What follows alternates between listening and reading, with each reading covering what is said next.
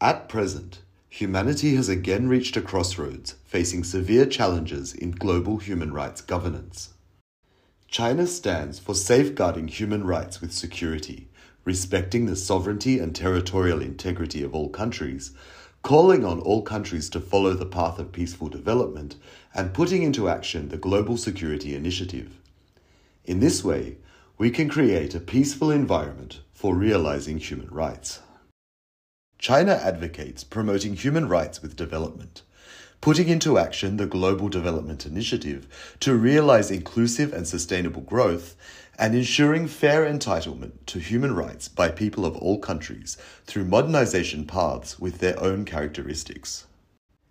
China stands for advancing human rights with cooperation in the spirit of mutual respect and equality putting into action the Global Civilizations Initiative, and deepening exchanges and mutual learning among civilizations.